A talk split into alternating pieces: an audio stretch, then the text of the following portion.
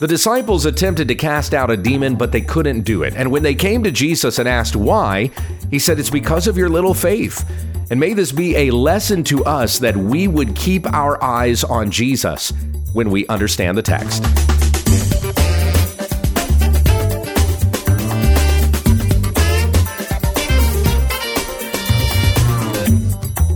Many of the Bible stories and verses we think we know, we don't. When we understand the text is committed to teaching sound doctrine and rebuking those who contradict it.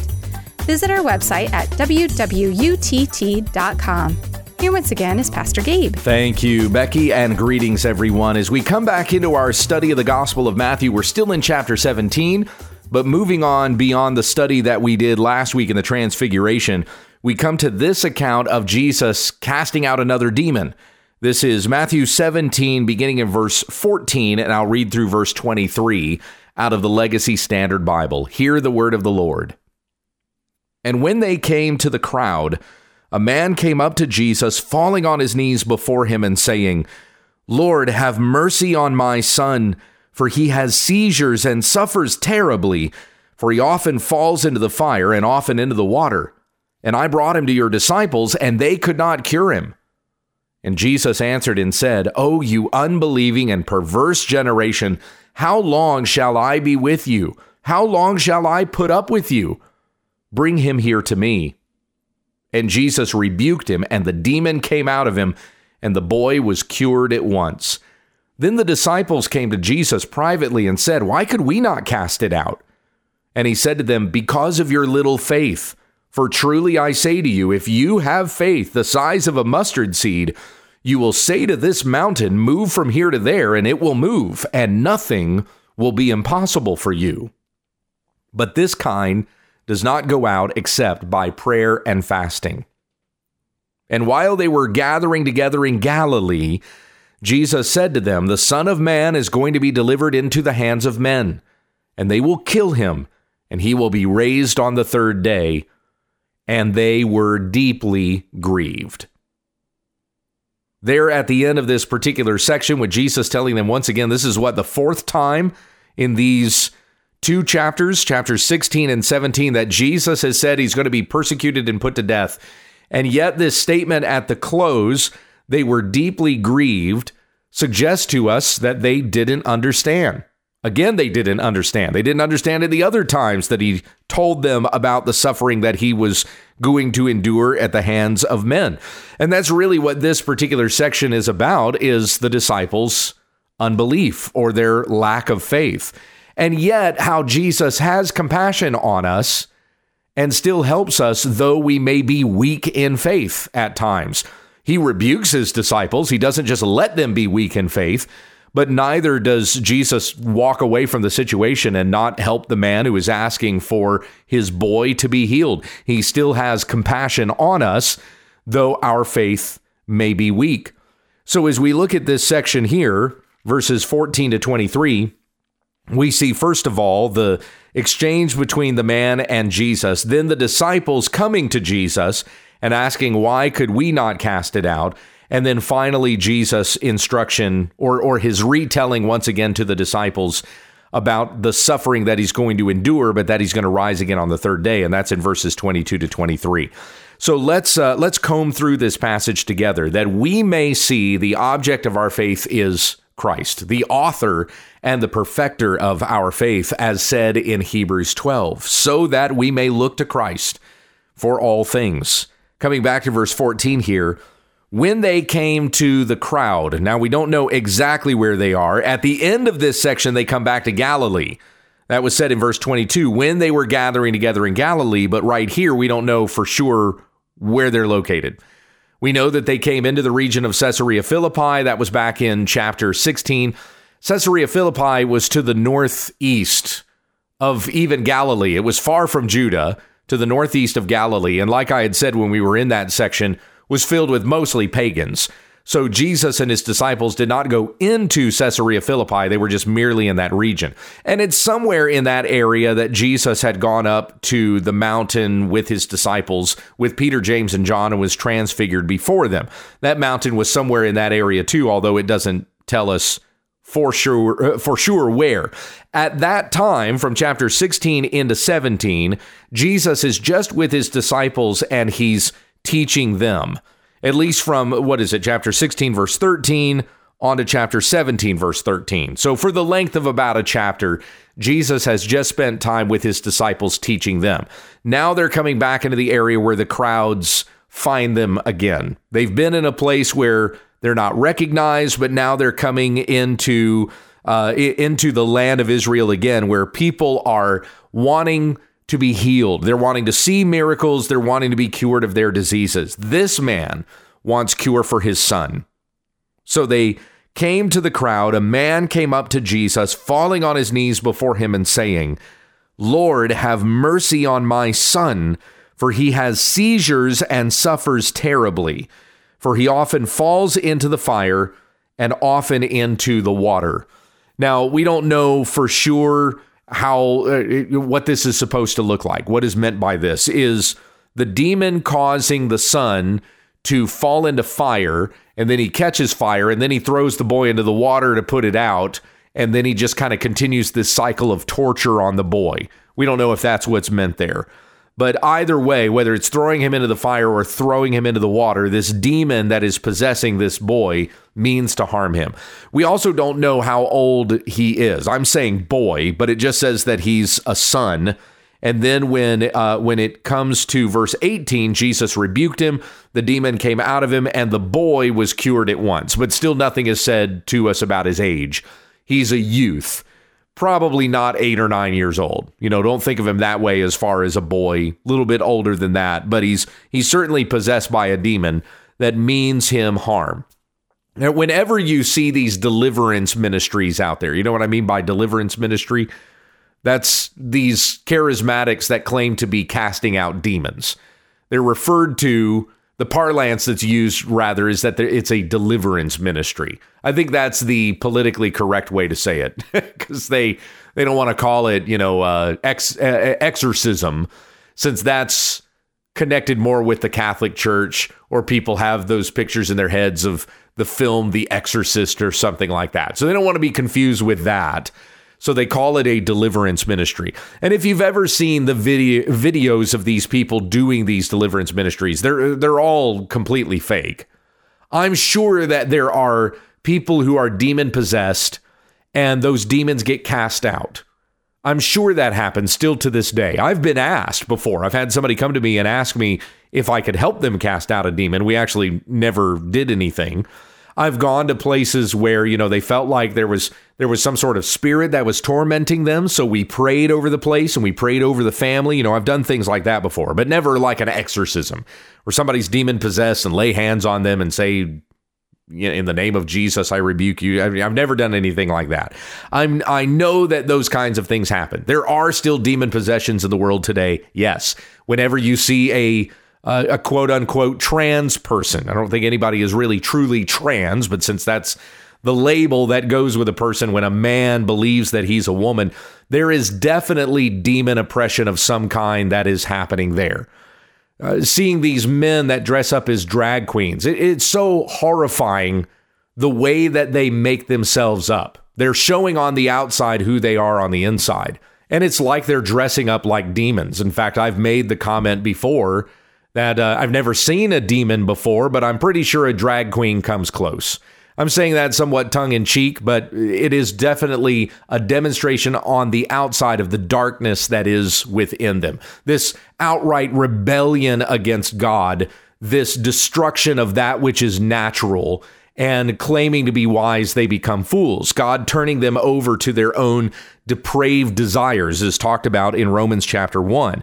So, yes, demon possession is still a real thing, and likewise casting demons out. But what you see happening in these deliverance ministries looks nothing like when you see demons get cast out in the New Testament, does it? Like, can you honestly say that you've ever seen any of these deliverance ministry videos that it's ever looked like the way that demon possession looks in scripture. Why would a person who has a demon show up at one of these events anyway? like why why is a person who's demon possessed going to an event where Jesus is being proclaimed and then going up and challenging the minister only to be cast out by the minister. Why would a demon even do that?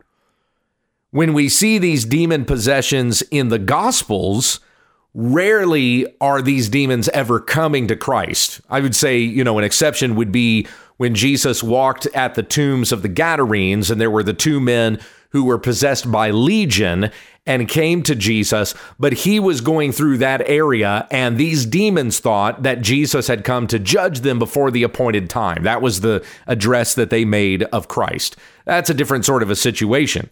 But they didn't go to a place like, say, the Sermon on the Mount, where Jesus is preaching and the demons run up so that they can be cast out by Jesus. They would never do anything like that.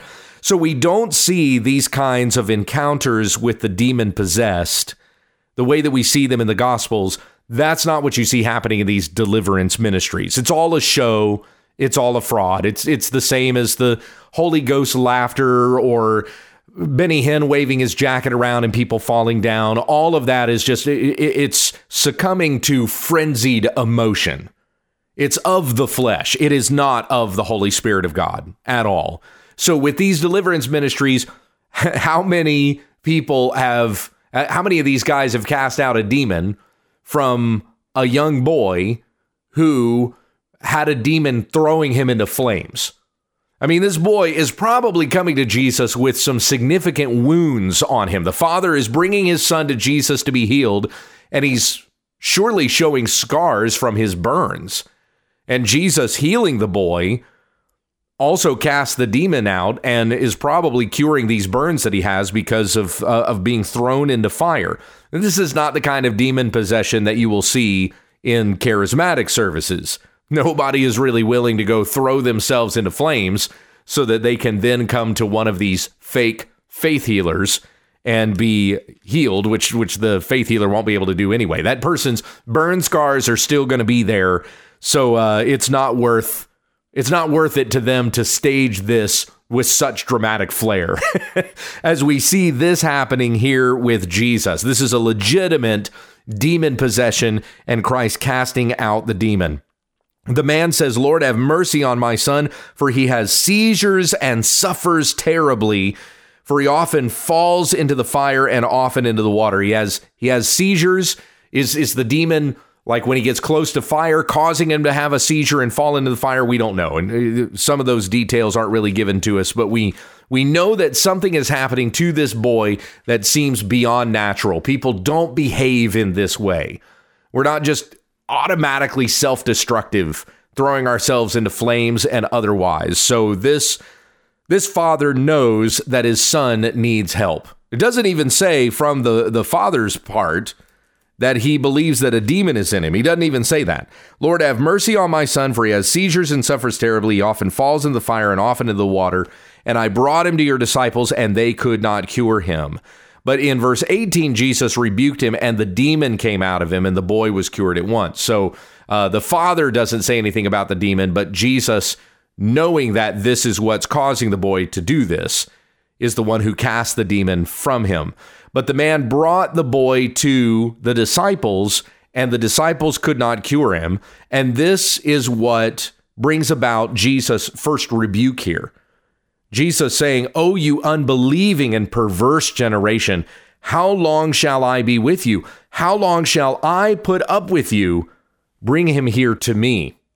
Now, it's possible that this rebuke is not necessarily of Jesus' disciples, it could be of the unbelieving Jews. This same account is given in Mark, in Mark 9, the same possession of Jesus casting out this particular demon. And there, the man says, the father says to Jesus, If you can do anything, take pity on us and help us. And then Jesus says, If I can do anything, all things are possible to him who believes. So it could be the expression from the people that Jesus is rebuking, although he does give a rebuke to his disciples here in a moment in verse 20 when he says, The reason why you couldn't cast out this demon was because of your little faith. But to say here, you, you perverse generation, Albert Barnes, who was a Presbyterian minister in the 19th century, he said the following on this passage Perverse means that which is twisted or turned from the proper direction and is often used of the eyes, when one or both are turned from their natural position. Applied to a generation or race of people, it means that they held opinions turned or perverted from the truth, and they were wicked in their conduct. And Jesus applied this probably to the Jews and not to his real disciples. That's that's in the note there from Albert Barnes. So the uh, the reason why the boy is even possessed in the first place is because of the unbelief of this people at this time that they aren't seeking God, they aren't seeking his ways. They're going after the doctrines of man, as we've read about previously, Jesus' rebuke of the Pharisees. And so he becomes exasperated with all of this and says, You unbelieving and perverse generation, how long shall I be with you? And yet takes compassion on the boy and says, Bring him to me. And he casts the demon out of him, and the boy was cured at once, he says and not just cured of uh, the seizures, but even of the burns that were probably on his body because of being thrown into the flames. But that's the first section of this particular account with Jesus talking with the Father and then rebuking the perversity of this generation that they had turned their eyes away from the Lord. And that's why Satan was having his way with them. But the disciples then come to Jesus. So we have this conversation between Jesus and the disciples now, beginning at verse 19. And they say, Why could we not cast the demon out? And Jesus said, Because of your little faith. For truly I say to you, if you have faith the size of a mustard seed, you will say to this mountain, Move from here to there, and it will move, and nothing will be impossible for you. They, they, they needed to have just a little bit of faith, but they didn't even have that much, not even enough faith for a mustard seed. Jesus said, Your faith was even less than that. Now, it wasn't for lack of wanting to cure the boy. The disciples surely wanted to do that. But what was it they doubted? What were they taking their eyes off of? They were not looking to Christ.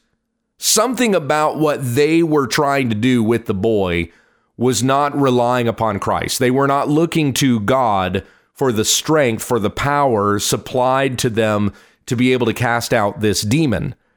Now, when we go on to verse 21, this is in brackets. If you're reading it from the Legacy Standard Bible, this verse is in brackets because it was not in the earliest manuscripts. If you're reading from the English Standard Version, the verse is not there at all. So in the ESV, it jumps from verse 20 to verse 22. There's no verse 21 there. And then if you're reading it from the Legacy or the New American Standard, it puts brackets around the verse, still preserving it because it's been in so many translations for so long, especially since chapters and verses, chapter and verse markers were added to uh, to the text. So it seems kind of awkward to, to leave it out, and the number jumps from 20 to 22. So the legacy translators have left the verse in there, but indicating that it is not in the earliest manuscripts. So where does this phrase come from? But this kind, talking about the demon, does not go out except by prayer and fasting. Well, this comes from the same account that we have, but in Mark's gospel, Mark 9 Verse 29, at the end of this, after Jesus has cast the demon out, he says to his disciples, This kind cannot come out by anything but prayer. That's what's said in Mark 9 29. So it's the same account of a demon being cast out. Mark has a different phrase in there. And when some Byzantine monks were copying manuscripts of the Gospel of Matthew, there was some overzealous scribe that decided to carry that phrase from Mark 9:29 into this account in Matthew uh, 17 21. Just trying to help the story out a little bit. We know from Mark's account that this demon couldn't be cast out by anything but prayer. So I'm going to bring that over into this particular passage. And somehow fasting got added to that as well. This kind does not go out except by prayer and fasting. Mark doesn't mention fasting, but whoever copied the line to be that in Matthew 17 wrote it that way. Becky and I have gone over this on the Q&A before on on Friday as we've been through all of the missing verses, quote unquote missing verses out of modern translations like the English Standard Version. There's always an explanation for why that verse is missing.